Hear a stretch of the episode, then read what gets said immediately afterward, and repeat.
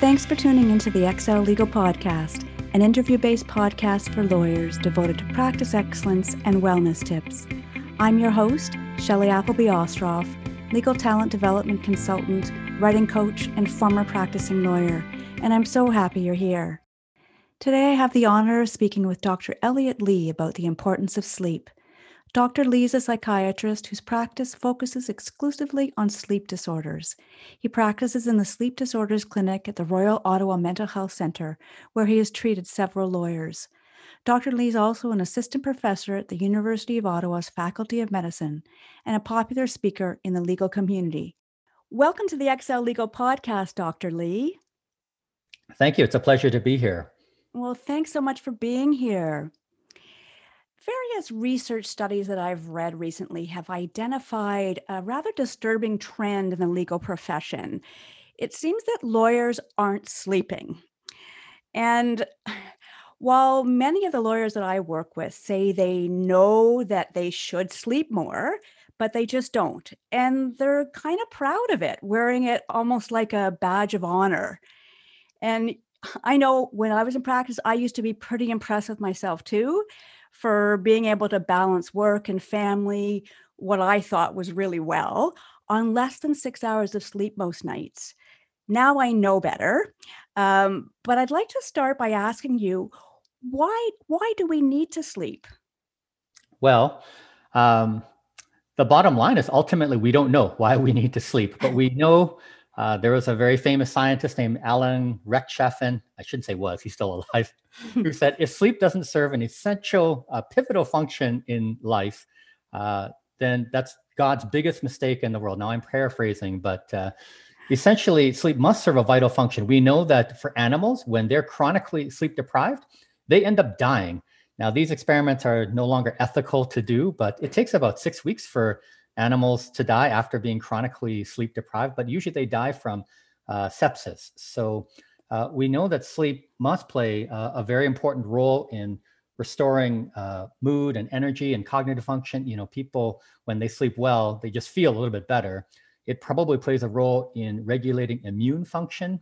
So that I think is of particular importance with you know the COVID-19 pandemic. I was actually just reading a study recently suggesting, uh, probably quite accurately, that our shift workers, who are probably the people taking care of people in the hospital, are actually more vulnerable to developing COVID because they're shift workers, right? They're not mm. sleeping well or as much. And I think another big thing that's gained a lot of traction lately is that sleep plays an important role in clearing waste products from the brain.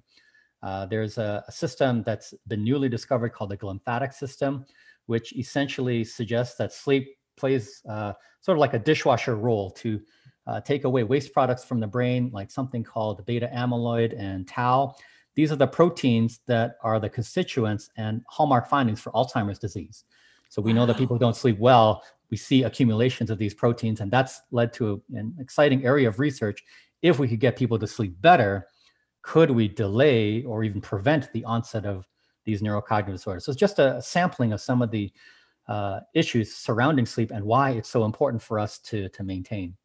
That's fascinating.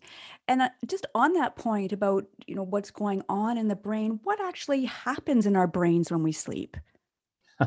well, that's a that's a complicated question. Uh, okay, so, for a little simplify for us lawyers. so, well, uh, we know that actually a lot of uh, sleep used to be thought of as a very sort of uh, inactive and passive process, but we know uh, actually from lots of other studies that this is far from the truth. The brain is actually very active, but changing all the time uh, in sleep. We know that uh, at a molecular level, molecular level, there are lots of uh, products that are produced uh, from the brain, proteins and things like this. We know that on some level, probably fundamentally, every receptor in our body is kind of getting reset. Uh, to to take on the, the next day. So we know, for example, that when people are sleep deprived for whatever reason, either a lack of quantity or quality of sleep, then everything, anything that they have is just worse the next day. So, hmm. for example, if you if one has a predisposition to depression, then the next day they're more depressed. Uh, if one is a little bit emotional, you'd be more emotional the, the next day, more irritable. Uh, or if you have a problem with pain, then you'll have more pain. If you have some memory issues, those will be worse the, the next day. So Uh, but uh, this has been a question that has been stumping uh, scientists forever. But slowly we're teasing away little tiny bits and pieces of the answers to this. hmm And I've heard that there are various stages of sleep. Um, I, yeah, I, I'm. I don't even want to try to explain it. Um, I'm just wanting to hear from you. Is is that first of all, is that true? Do we go through stages of sleep, and and if so, what are they? Yeah, so uh, this this has uh, been uh, known for the last 50 years. Uh, so sleep is divided into several main stages. N1 and N2 are like light stages of sleep. And then N3 is sort of the deepest, most physically and cerebrally restorative stage of sleep. So that's sometimes called deep sleep or slow wave sleep. But that's the, the deep sleep that people really think of, where you're really kind of uh, out. And then the peculiar one is the REM sleep. So uh, REM sleep stands for rapid eye movement sleep. Uh, it's a very interesting stage of sleep that's uh, very puzzling and fascinating. We do most of our dreaming in REM sleep. 85% of our dreams occur in REM sleep. Curiously, the brain is very active. When you look at the EEG, the brain waves, it almost looks like they're awake, but all of the muscles in the body are completely paralyzed, with the exception of the diaphragm to keep us breathing uh, hmm. and the eyes. Now, why the eyes? Boy, your guess would be as good as mine. But the eyes uh, start moving quite uh, uh, quite frenetically, uh, potentially in REM sleep. Certainly more so when people have a history of psychiatric illness, and that's another like interesting marker. Why why would the eyes be moving? Why are they so busy uh, in in REM sleep? So. Mm-hmm. Uh, we think that REM sleep plays a role in regulating or modulating emotional memories. And so this is an area of research that we're quite interested in because we see that people who have a very fragmented uh, or broken up REM sleep, they tend to have much more difficulties regulating mood and anxiety in the day. Hmm. And are there certain times of the night where we are more likely to be in REM sleep as opposed to the other three stages that you mentioned? Oh, yes, that's correct. So uh, everybody has like a sleep architecture or a fingerprint, if you will, uh, where we usually have more deep sleep in the first half of the night, uh, and then more REM sleep in the second half of the night, and then REM cycles across the night in approximately 90 minute uh, intervals with more REM sleep in the second half. So as the night progresses, the sleep cycles get longer and longer as the night progresses. And an average person has maybe four to six REM cycles throughout the night. Perhaps about 25% of the sleep is spent in REM sleep, and 20 to 25% is spent in slow wave sleep. And the majority, uh, the rest of sleep almost, is spent in the stage N2 sleep, which is kind of a transition stage between uh, N3 and REM, but probably has its own functions as well. Hmm. So, what are the consequences then of disrupting sleep at the different stages? So, we think that slow wave sleep or the deep sleep probably plays an important role in uh, facilitating and consolidating declarative memories, which are memories for facts and events. Uh, but uh, whereas REM sleep might uh, play more of an important role in emotional uh, memory, we think that the light sleep may play an important role in consolidating procedural memories.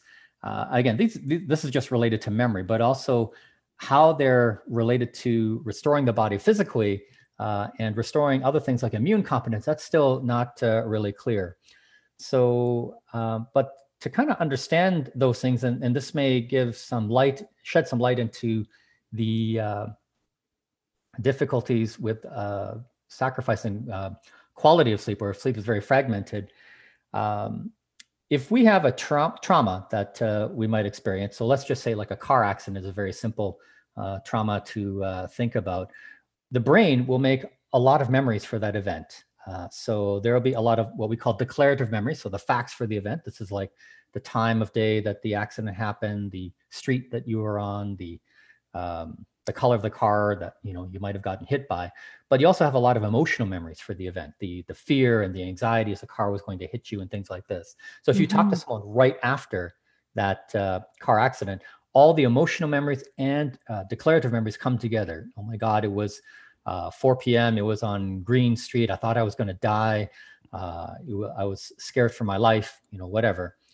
Uh, but if you let someone sleep on it and then talk to them about the accident the next day, usually the declarative memories are still intact, but the emotional memory has gone down. So they're not quite as emotional, but they can still remember, yeah, it was four o'clock. Ooh, I, I really thought I was going to die. I was probably pretty emotional yesterday, but it's a little bit better uh, today. Uh, yeah, it was Green Street. Yeah, I think it was 401, you know, things like this. So the declarative mm-hmm. memory stays intact, but the emotional memory goes down. And if you talk to someone a week after the accident, so you know seven sleeps after usually they're much less emotional about it but they can still retain those factual events of the uh, memory. So, but what happens, for example, uh, for people who can't forget that trauma, uh, you know, someone like uh, someone who has, for example, post-traumatic stress disorder, if you talk to them a week after, it's like that event happened yesterday. Right. And so many people believe that, you know, people who develop PTSD, it might actually be a reflection of the failure of this uh, REM sleep function to dump that emotional memory, if you will. So um, uh, this is a, a, theory that's been promoted by Matthew Walker. He calls it the sleep to forget hypothesis. That the role, one of the roles of sleep may be not only to consolidate uh, memory and remember things, but also uh, get rid of uh, emotional uh, memories. I kind of think of it like like email. You know, when people check their email uh, in in the morning, what's the first thing they usually do? Like scan what came in, you know, on the previous day, and then you get rid of the spam, and then you sort that. You know, this is an important email, and you sort it and put it in a an important folder that you need to act on or look at uh, later. But what happens if you happen to accidentally uh, open one of those spam emails and it has a huge file with it, right? Hmm. and you get that little circle thinking, thinking, thinking, thinking, and then you're stuck, right? You can't you you can't open your other emails, you can't work on anything, and then uh, you know you if you don't smash your computer, right, you you kind of wait, and then eventually it kind of uh, uh opens up, and then you can move on. But uh, you know, in some ways, that might uh, be similar to what happens in our brains when we have a huge traumatic event right? It's like you opened it and you can't get rid of it. You can't dump it. And if your computer's not efficient enough, you'll just sit there kind of uh, perseverating on the memory over and over again. And so this might be in a way uh, how uh, PTSD might work uh, in the brain. And so maybe we think that by facilitating sleep, it's like making your upgrading your computer to like an i7 chip from an i3. Then it might be better able to process that so you can, you know, kind of chop up the file so that you can eventually uh, discard that you know those memories uh, in in a reasonable fashion. Mm, so interesting so interesting. And it sounds like there are so many new research areas coming up all the time. Uh, and I know you have treated a few lawyer uh, patients at the sleep disorder clinics, and I'm wondering um, if you've noticed any common sleep issues that lawyers uh, have sought treatment for. Well, I think the biggest uh, issue, and w- we saw this uh, with certain lawyer groups that we've talked to, and certainly with our talks, is that lawyers, like you said, they don't sleep enough, right? Hmm. So we know that uh, in order for sleep to be restorative, you need three things to happen. You need a good quantity of sleep. Uh, usually, for most people, that's seven to nine hours. You need a good quality of sleep, uh, and that's where um, sleep disorders sometimes come in. And you also need to sleep at the right time relative uh, you know, to your own internal clock. And I think the biggest two things that I see with lawyers as a group, in my experience, one, they don't get enough sleep; they're staying up late, uh, and or they might get up too early, uh, and they also don't sleep at the right time relative to their own internal clock. And probably a more subtle thing that, uh, well, I mean, all groups, but I think lawyers would be more vulnerable to, is when you don't sleep at the right time, you can't sleep as well. If you're off in terms of your internal clock, both quality and quantity will suffer. I mean, they're essentially becoming sort of chronic shift workers if hmm. um, you know they're not they're not uh, addressing that timing of sleep. And we see that the biggest thing that suffers with uh, lack of quantity of sleep is actually cognitive function. That's actually the first thing to go when people are sleep deprived. Mm-hmm. And that's pretty serious for lawyers. well, and and that's just it, right? I mean, you know, it really depends on your context, right? So I mean, I use an analogy of a hockey player. If you're like Sidney Crosby, you know, you're NHL, former MVP, uh, whatever, you know, even if he if he's physically injured or can't play up to his full capacity, if he's playing with midget hockey players, like it's not actually a problem for him. Like nobody will know that he's really injured and not playing to his full capacity. But if uh, he's um, uh, if if he's uh, playing in the Game Seven Stanley Cup Finals, uh, you know, then and he's injured, then you're going to see the difference, right? And so this is where the issue with the lawyers uh, comes in because uh, you know lawyers, I I think, you know, for the most part, they're in they're practicing in a context that's very cognitively demanding for their own um, uh, cognitive resources. So when you're taxing those resources, uh, you know, to their to their limit, then any small deficit uh, can can manifest as sort of big differences to to whatever they're practicing. hmm hmm And when you talk about that internal clock, um, how how do we know what that is? I imagine it's it's unique to everyone. How how do we tap into that? How do we know what that is if our lives are sort of dictated by the regular uh, work schedule? Yeah, so that that can be a real challenge with the work uh, schedule. So most people, their their internal clock is a very small organ in the brain called the suprachiasmatic nucleus, but it says to most people's bodies, go to bed at 11 p.m. and wake up at 7 a.m. But obviously, there can be some range uh, to that. Some people are more night owls, some people are more early birds. But the way to figure out what your clock is telling you is that you go on holidays for uh, two weeks. Usually, it takes you about a week to adjust to the new environment that you're on. Uh, and then during that two weeks, though, go to bed when you feel sleepy and wake up when your body tells you to wake up. And usually, what will happen is after uh, three to seven days, your body will actually naturally gravitate to its normal sleep cycle, uh, assuming that you don't have any other stressors or other obligations that are interfering with that. And then from there, you can track what your normal sleep schedule is. That's probably the easiest way to figure out what our own, uh, what we call chronotype uh, is. Okay. And what if that uh, chronotype isn't consistent with our work schedule? How can we adjust Yeah. and So that then that becomes a problem. So uh, I will say I should mention there are several questionnaires that people can fill out uh, that where you can also determine your chronotype too by scoring it uh, appropriately. They're available online. Uh, one is called the morning evening eveningness questionnaire. It's uh, I think it's about 60 questions, but you you if you answer them honestly and then you can score it and then you can figure out what your uh, probable chronotype might be. But sometimes work issues can interfere with people's ability to answer those questions. Uh, so, but yeah, if your work schedule does not agree with your uh, chronotype, the best thing you can do is actually to make your work schedule agree. Not everybody has that luxury. yeah. Uh, so, but if not, there are ways to shift your chronotype with judicious use of timed light therapy with or without timed melatonin. And those two things uh, can help modulate the, uh, the circadian rhythm uh, to a limited extent, but people have to be very consistent with that to make it effective. Sometimes that can be enhanced with other uh, procedures as well, um, timing of meals, um, certain special glasses to limit light exposure in the evenings, uh, things like this. But usually timed light therapy and timed melatonin, if done consistently and at the right time, can be effective at shifting that uh, internal clock. Hmm. And so, how do we know if we're getting enough quality sleep? Well, so uh, the big thing is to really assess how people feel in in the day. So usually the big question I ask uh, my patients is, do you feel satisfied with the quality of your sleep? Uh, if the answer is yes, it's unlikely that there's a sleep problem, but even then there still uh, can be.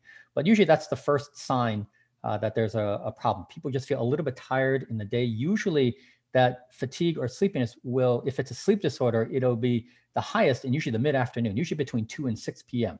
So we all have a normal dip in our alertness during that time. But when there's a problem with the quality or quantity or timing of sleep, that dip uh, in the mid afternoon will become accentuated. And people often, uh, you know, telltale signs of this dozing in meetings Hmm. uh, or needing to nap in the day or trying to, you know, go for that coffee in the mid afternoon. Those are usually signs that one either hasn't had enough sleep the previous night or multiple nights, uh, or uh, there might be some other issue like with the quality of sleep, for example. Right, right.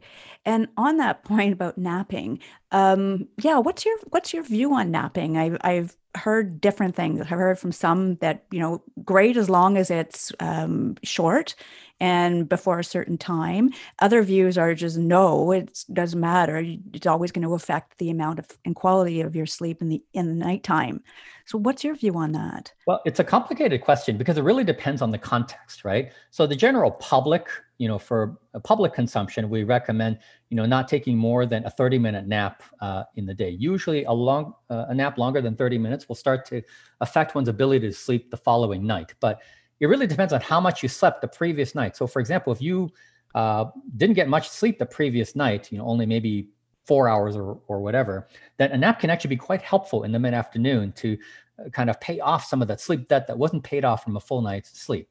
Uh, on the other hand, um, if you uh, if you slept really well, you know, then, um, but you need to do something very important, maybe an important presentation or uh, some kind of uh, performance, then uh, a mid-afternoon nap, even that's a little bit longer, could actually be helpful. Now, I'm thinking just as a, as a more extreme context, uh, if like professional athletes, for example, like they don't really care how they perform in the afternoon. They really care how they perform in the evenings. Usually, when those those uh, you know hockey games or basketball games are occurring. I mean, I guess they can occur in the mid afternoon sometimes too. But for for that context where you need to be at your absolute maximum uh, peak ability in the evening, then they'll actually nap in the mid afternoon, and that can actually be helpful for them, and even nap for two, three, four hours, or even uh, longer if if your name is LeBron James, for example. um, you know, so in that case, though, that nap can be helpful because then they don't care about their sleep the following night because they just need to be good for that one game you know and then they they can sort out their the rest of their sleep a little bit later. So it's very uh, context dependent. But as a general rule um, 15 to 30 minute uh, nap during the day probably is helpful for people as long as it doesn't go over a certain tipping point at which it may affect uh, one's sleep the following uh, day. Right It right. is person dependent. And i guess um, you don't want to do it too late in the day either that's right. If if you do it, yeah. the, the timing of it also matters. Probably the the time that you'll get the most impact for uh, or benefit for your nap is usually in that dip uh, in alertness. That usually for most people, again, that's two to six p.m. Um, usually, it's actually very hard to nap from six to nine p.m. Uh, unless people are sleep deprived to begin with. That's been sometimes called the forbidden zone or the mm-hmm. wake maintenance zone because at that time uh, we actually have a peak in our circadian uh, alertness. So, uh, but napping in that moment, first of all, the quality of nap is probably not going to be that good. And secondly, if you do manage to nap, you're going to have a real hard time uh, not not only potentially falling asleep, but actually staying asleep that following night. Mm-hmm, mm-hmm. Yeah, and on that point, you talk about uh, sort of sleep debt. Can we make up? I'm again thinking about lawyers practicing and working throughout some nights during the week and thinking, well, it's not a problem. I'll be able to make up my sleep deficit on the weekend. Is that possible? so uh, yes, yes, and no. Uh, yeah, it's a chronic uh, issue. So I mean, a couple things I just want to say about that. Um, we know that if people are chronically partially sleep deprived, that's sort of, or have some chronic partial sleep restriction, that's sort of the term. So in other words, something four hours a night every night for five nights. We know that after that week, the deficits that you see at the end of the week are comparable to the deficit seen if someone pulled an all-nighter, right? When you look at their objective performance on like uh, reaction tasks and cognitive tasks and things like this.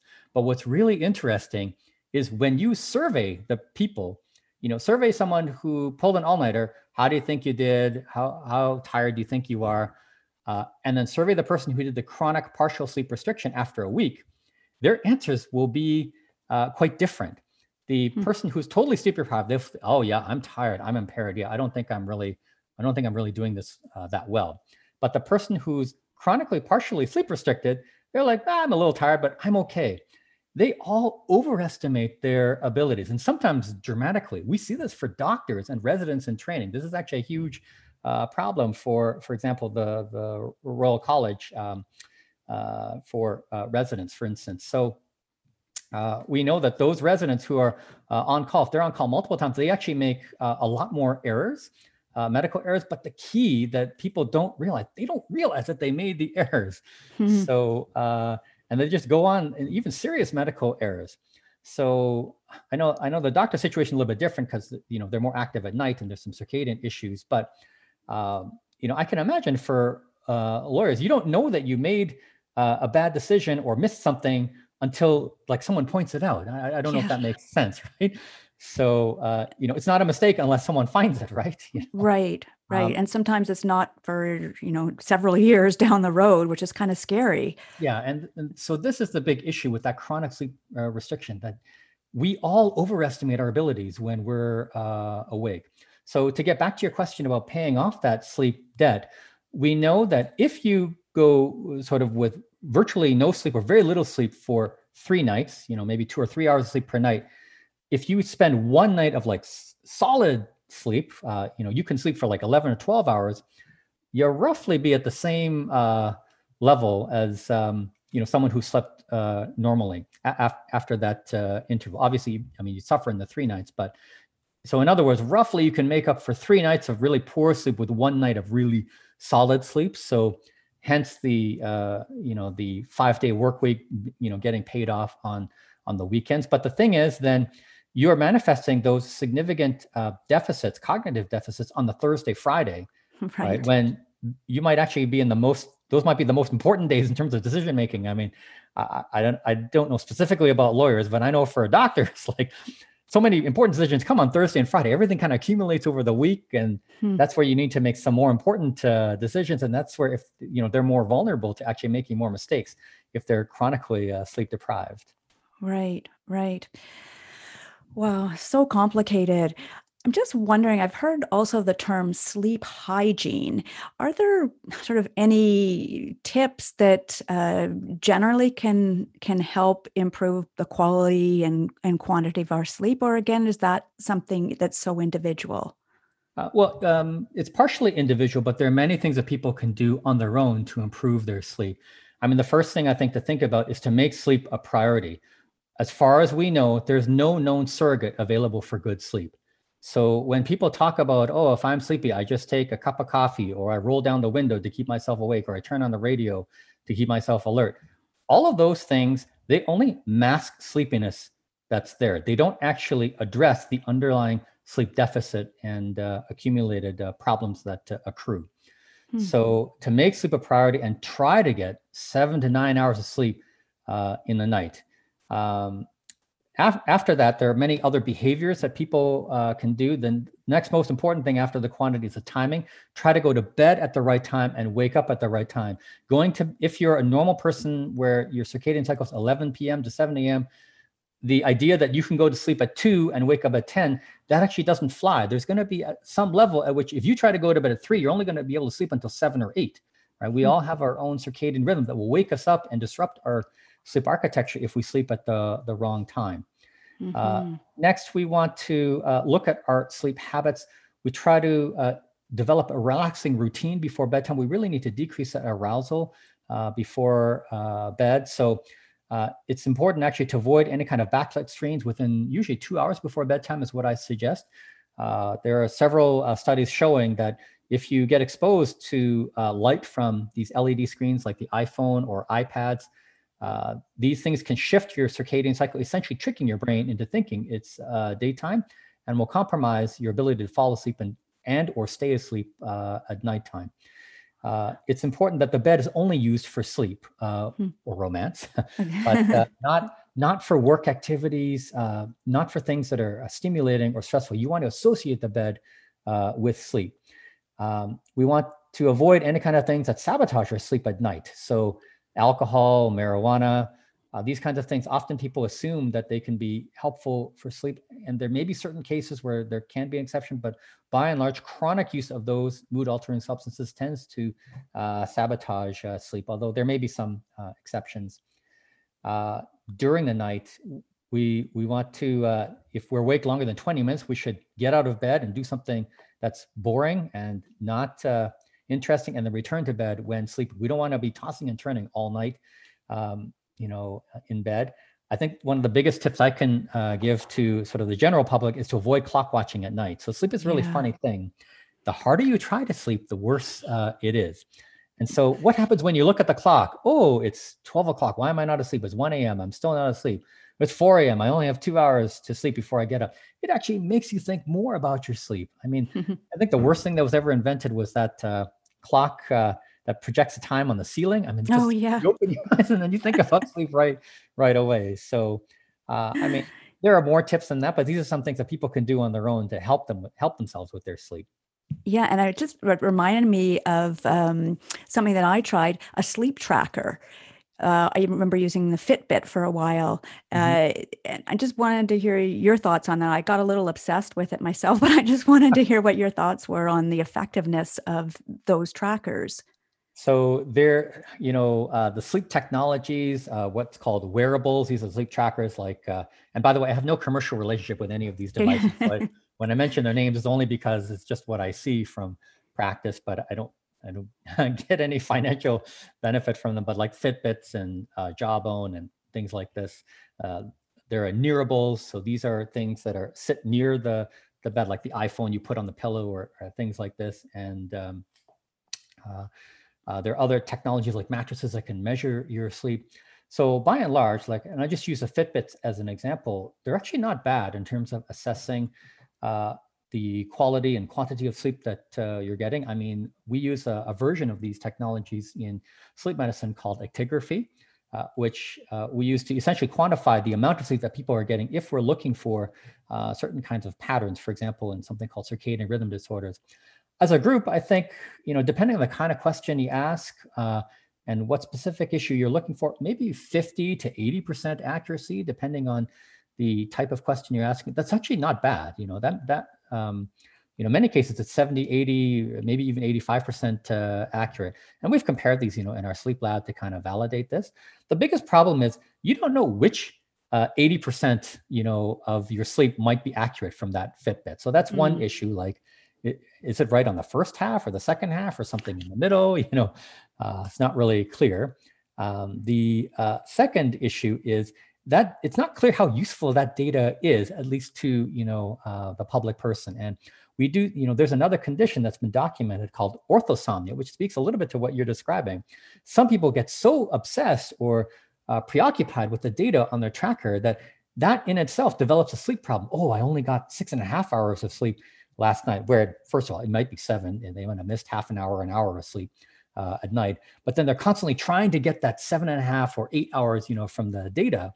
Uh, and then that in itself kind of uh, gives a problem because as we said, the, the single biggest saboteur of sleep is thinking about your sleep. You know, it's like yeah. taking a golf swing, right? The, the more you think about it, then the worse it is. But if you just relax and let it happen, then um, that's where uh, things can uh, then start to occur more naturally. So Mm-hmm. Uh, you know, we know. Uh, oh, sorry. Go ahead.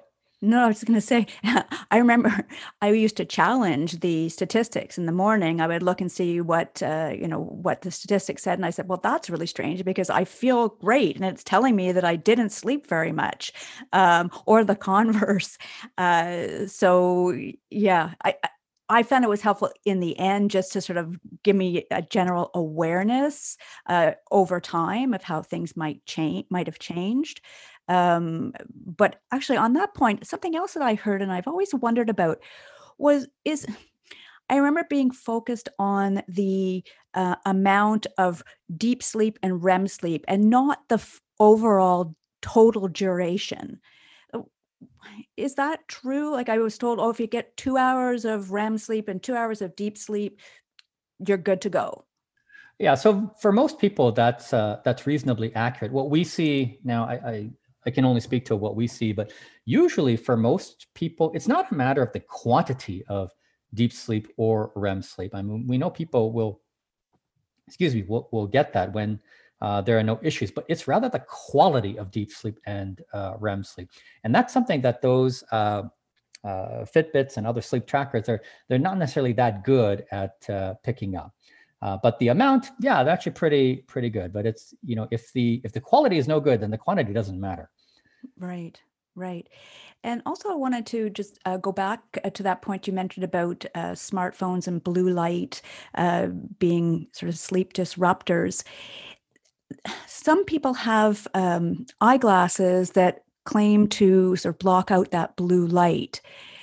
Do those work? And if you had glasses like that, would it st- would it be okay to be on your phone or on the computer or even reading an e-reader, um, you know, closer to bedtime?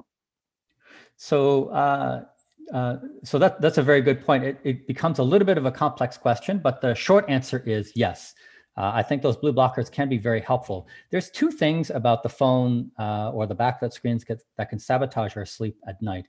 So one is that uh, light, and specifically blue light, that can again trick that brain into thinking it's daytime. It actually suppresses the production of melatonin from the brain that we normally need to facilitate and uh, consolidate sleep uh, at night.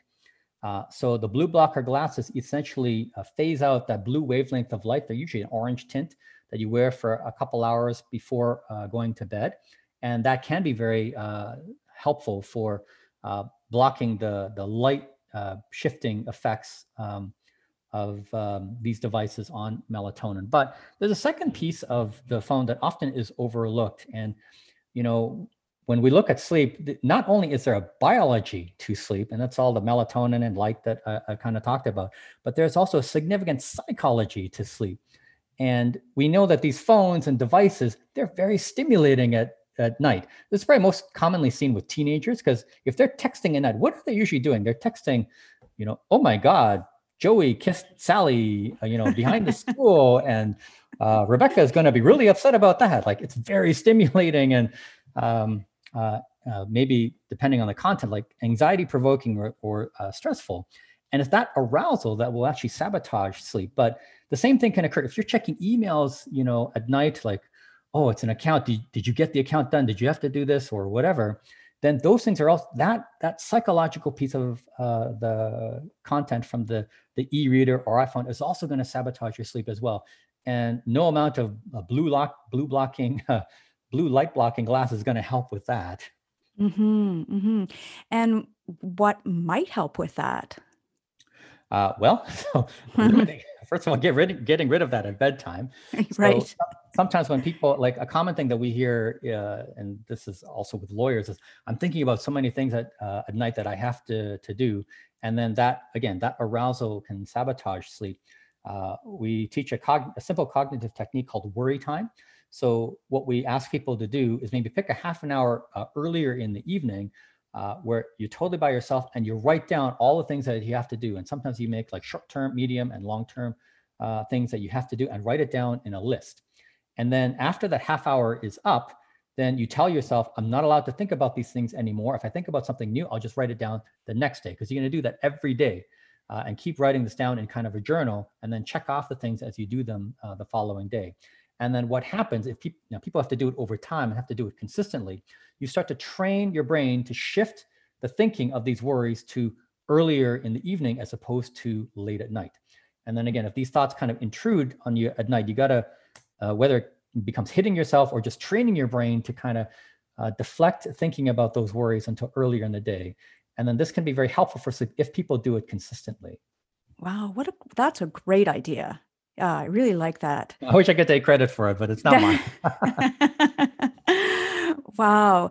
Um, yeah, and then uh, along with that, you know, the idea of this sort of this busy brain, which many lawyers um, know, uh, unfortunately uh, are plagued with at 3 4 a.m uh, other ways when it's happening like this is this worry time is great to sort of prevent it? But what about in, in the moment? Is there anything that you can do aside from as you mentioned earlier getting up? If you're lying sort of staring at the ceiling hopefully not the clock on the ceiling but if you're staring at the ceiling for you know more than 20 minutes get up and do something that's not super stimulating. But you know is there anything else that we could do in the moment um, to sort of uh, help calm ourselves?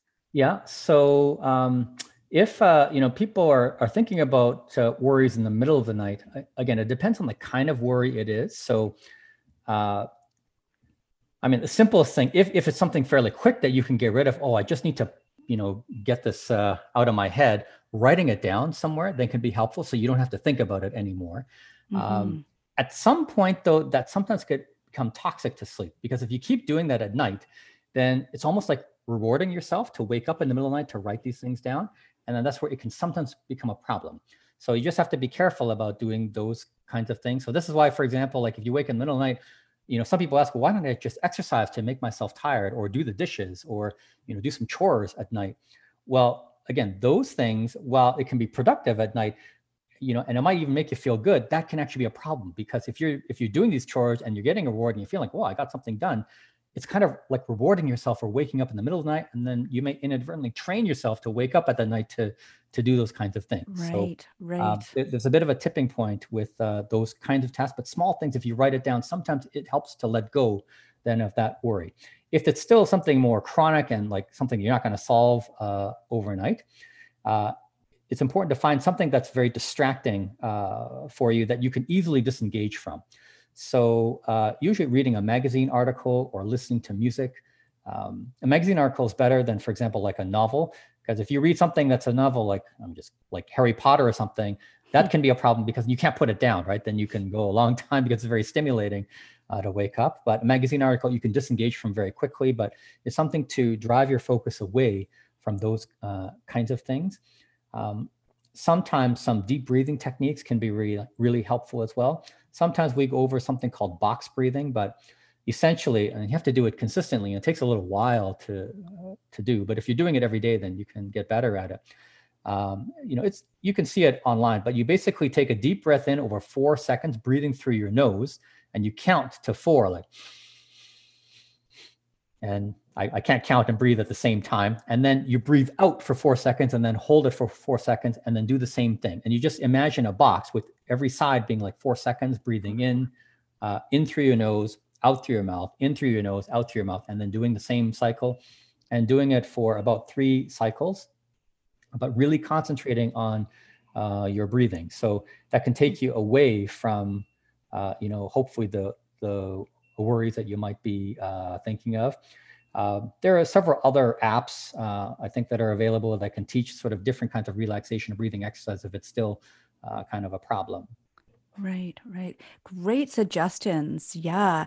Uh, I also heard about a there's a podcast um, that is designed to be boring. Uh, it's like a, a, someone's reading stories in a very monotone, drawn out voice, and the idea is just to put you to sleep. Uh, hopefully, this podcast won't do that, but um, yeah, super interesting. And I just wanted to uh, touch a little bit on um, something that comes up, unfortunately, a little too often um, when people are dealing with chronic sleep issues um, that of self medicating. Um, just concerned about uh, people using sleeping pills, uh, sometimes alcohol and other substances to uh, treat some of the the symptoms that we've been talking about of disrupted sleep. What are your, your views on on all these different types of medication and, and substances? Well, yeah, I hear a lot about uh, people using these substances, uh, especially lawyers. I think their their favorites are probably alcohol and marijuana, at least uh, in my experience. So, alcohol is a very tricky drug. Uh, interestingly, the effects of acute alcohol use are different from chronic alcohol use. So, acute use uh, usually actually helps people to fall asleep. It may increase deep sleep in the first half of the night. They get uh, suppression of REM sleep in the first half, but they get more uh, REM sleep in the second half of the night. So they get what we call this REM rebound in the second half of the night, often leading to fairly disturbing dreams. And it's actually easy to wake up from REM sleep. So often they'll uh, feel like they just wake up a little bit too early. Well, to a person who takes alcohol to help them sleep, well, I took alcohol, I fell asleep faster, I felt like I got a deep sleep, I just woke up a little bit too early. What's the logical conclusion that any intelligent person would make from that experience? ah, I just must have needed a little more alcohol, then right. I probably would have stayed asleep a little bit longer. And then this is a problem because we know then chronic alcohol use, now how people go from acute to chronic and where that line is, that's different for everybody. Then we see that the benefits for what we call sleep latency, that's falling asleep, are lost. There's a suppression of deep sleep and REM sleep. Remember, those are the two parts of sleep we need to feel more refreshed. And the overall quality of sleep just deteriorates. There's a lot more uh, fragmentation of sleep. But then they're constantly chasing that initial first experience that they had with the alcohol. And this is probably a path to developing uh, what is now called alcohol use disorder, where people are starting to abuse uh, alcohol, at least for a certain uh, segment of the population. So, mm-hmm. I mean, that's alcohol. Now, marijuana is even a more complicated drug. I mean, there's there's over 150 active ingredients in uh, cannabis that uh, may have psychoactive properties. The two that are probably most commonly studied are tetrahydrocannabinol or THC and cannabidiol, the, the CBD. So, uh, largely speaking, we know that chronic cannabis use will tend to suppress deep sleep and REM sleep, although acutely there may be some benefits for decreasing uh, anxiety. But again, chronic use, usually those benefits are, are lost. Uh, so, again, the sleep will not be as restorative or as refreshing over the long term. There may be certain patient populations, however, where cannabis use can actually be uh, helpful for sleep. That's a bit of a controversial uh, subject, but we don't have enough data to properly recommend who or when or at what interval or at what dose uh, cannabis should be used. Should it be THC and CBD, or is it a ratio of one to the other that's better for certain people? These are all questions that are not sorted out yet, and this prevents us really from making any real uh, good recommendations for using uh, cannabis for sleep. Mm-hmm. And what about something that's been around for a really long time sleeping pills? Oh, sleeping pills. So I think uh, sleeping pills, um, and, you know, there's there's a lot of them on the market, obviously. Uh, well, so I mean, to put this in context, the American Academy of Sleep Medicine just published their, I think their most recent guidelines came out from 2017, looking at the efficacy of a whole range of sleeping pills that we use for sleep. But what's really funny is for every medication they listed, like uh, uh, you know, melatonin agonists and trazodone and zopiclone and you know all, all the rest of them. The evidence in terms of uh, efficacy uh, and the available evidence for recommending all of these drugs, it was like weak, weak, weak, weak, weak, weak, weak, everywhere. It's it's you know for the 17 drugs, evidence is generally uh, very weak. For acute uh, treatment of insomnia, for example, if you just have like a stressor coming up, uh, some kind of deadline to meet and you're just not sleeping well or something just going on that's very acute these medications can have benefit. They, they can help uh, like as a group and you know different medications are different. You have to consult the, your doctor to find out which one might be appropriate but largely speaking they can help people fall asleep and even stay asleep uh, at night. It's where people go from acute to chronic use. The chronic use is generally not recommended in the absence of some kind of psychiatric or other medical disorder so uh, if, if there is a, psych, uh, a psychiatric issue or a medical issue, then that is a little bit different. That's where some of those medications can be helpful. But you know, something that uh, is you know really interesting is the drive to sleep for us is actually incredibly strong. It's almost as strong as the drive to breathe. We know that when people are sleep deprived, like you know, people will be in a car like about to die and they'll actually fall asleep, right? If if they are sleep deprived and like it's just an incredible it, it overcomes that uh, kind of drive. So as long as we don't put things in the way for that and so that's like stressors and you don't nap and you don't have uh, cocaine or other drugs to sabotage that drive to sleep Even if we don't sleep well one night where it's a very high likelihood that we'll sleep well the following night and if not by the following almost guaranteed by the third night let you sleep uh, you know much better. Again that's in the absence of any other medical or psychiatric uh, issue hmm And I imagine that's why the um, uh, the uh, what's it called? Oh my goodness, I lost my words completely. well, the suggestion to get out of bed if you're, you know, staring at the ceiling for 20 minutes and do something um, boring and come back to bed and keep doing that, uh, you know, eventually your body is going to sleep. Just it's going to have to sleep. Right. You just let uh, that drive take over. Exactly. Yeah, yeah. So interesting, Dr. Lee. Wow. Well, thank you so much for sharing all your expertise with us. I'm just wondering if there's anything that um, you think that uh, we should talk about that we haven't had a chance to yet. Anything else that um, we didn't touch on? Well, I think one thing that occurs to me is some people actually, you know, I know we've always talked about making sleep a priority, and maybe that's the case for, you know, most lawyers. Some people actually, I will say, go the other way. They almost make sleep too much of a priority. Hmm. Uh, and this can actually be a problem too. Like if you think you need eight hours of sleep to function adequately in the day, and you're trying to spend 10 hours in bed trying to get that eight hours of sleep, that also can be uh, an issue. That's like trying to put a size eight foot into a size 10 shoe. Hmm. Sometimes you can't fall asleep. Sometimes you wake up too early uh, at night uh, or uh, in the middle of the night. And that can also be a problem. So in those cases, sometimes restricting the time in bed can actually be helpful. I mean, I think my big take home message is I've been practicing oh, man, more years than I care to remember, I guess, um, is that I think the most important thing to remember is we need balance uh, for um, our sleep. When when our body is out of balance for whatever reason, whether it's stress from uh, life or physical issues or medical issues or mental health issues, uh, that's where sleep can really uh, suffer. Now, obviously, there can be other sleep disorders too, um, but uh, the I think the most important thing is to try to you know find that balance again in your life, and then I think sleep will generally improve uh, for most uh, people.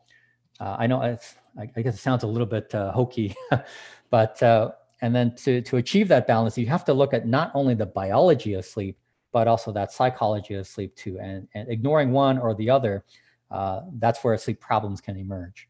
Mm-hmm, mm-hmm. Yeah, so well said.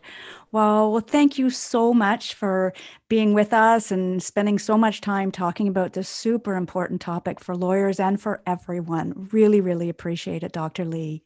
Oh, it's been my pleasure. Thank you for having me. Thanks for joining me today on the Exel Legal Podcast. I hope you enjoyed the conversation. I'm always looking for topic and guest ideas, so if you have any suggestions for future episodes, I'd love to hear from you at exellegal.com. That's E X E L L E G A L.com.